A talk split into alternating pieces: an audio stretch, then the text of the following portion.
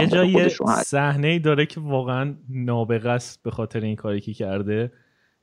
همون صحنه ای که دوربین داره در واقع دور کاراکتر دیکاپریو میچرخه و ما به دوربین فیلمی که ما داریم می‌بینیم با دوربین فیلمی که اون کارگردان موسیقی سیخیه داره می‌سازه یکی میشه و بعد جایی که این دیالوگ رو فراموش می‌کنه و کات داده میشه باز ما می‌بینیم که دوربین ریست میشه همونو برمیگرده عقب. خیلی خوبه. دقیقا. دوربین برمیگرده عقب و آره. دوباره.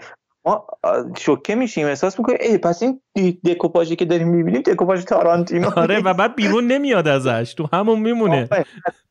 این خیلی نکته مهمیه. تنها جایی از فیلم بیرون میاد که تموم میشه فیلم. آره. یعنی تو اون سکانس گر... چیز دختر رو گروگانگیری دختر بچه پرتش می‌کنه و اینا. فقط اونجا وقتی کات نهایی داده میشه از فیلم میاد بیرون. اصلا اجازه نمیده که ما همزمان پشت صحنه و خود فیلم رو با هم دیگه ببینیم و به فیلم بودنش اضافه کنیم. میگه نه آقا این هم همون فیلم من. منم چیزی فراتر از این نیستم. در عین اینکه انقدر احمق نیست که خودش رو یک تبدیل بکنه به یک فیلم ساز درجه دو با این خودش رو در نهایت به عنوان یک طراح موقعیت بی‌نظیر که خب طراحی موقعیت تو فیلم های هالیوودی درجه دو معنی نداره.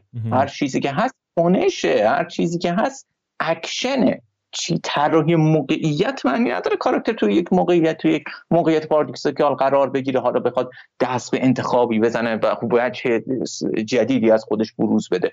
توی این ولی این آدم اصلا خداوندگار این کاره. اصلا اگر از من بپرسن که تارانتینو مهمترین ویژگی فیلم سازش چیه میگم خلق موقعیت. این آدم اصلا فیلم ساز موقعیته تمام فیلماش مثلا یکی از بهترین موقعیت ها همون چیزه. یکی از بهترین موقعیت ها همون سکانس انگلیریوس بسترز که تو گفتی همون سکانس زیرزمین. موقعیت دراماتیک خلق می‌کنه توی اون موقعیت دراماتیک آدمهاش رو مجبور می‌کنه که وجه وجوه جدیدی از خودشون بروز بدن و در انتها به حجوالودترین شکل ممکن همه رو نابود می‌کنه. آره. هر چی که کاشته رو ناگهان آتیش می‌کشه. و بعد جهت عوض میشه کاملا بعد اون. دقیقا. این کاری نیستش که هر کسی بتونه انجامش بده. این کاریه که فقط از دل همچین نابغه برمیاد همچین آدمی برمیاد. اما این آدم همین آدم هم خودش رو با سینمای چیز داری می‌بینی که یکی می‌دونه. میگه خب من هم خیلی خیلی فراتر از اون نیستم. جدی نگیرید انقدر. نشینید. نشینید یکی مکتب فلسفی پست مدرنیستی رو روی Pulp Fiction بنا کنید. من هم یکی مثل همونایی دیگه بی خیال. این آدم در نهایت این آدم در نهایت از دل موقعیت هاش فیلم فیلمش رو می‌سازه و از دل موقعیت هاش کاراکترهاش رو می‌سازه و کاراکترهاش رو پیش می‌بره از موقعیت موقعیت بعد می‌بره. یکی از بهترین موقعیت های این فیلم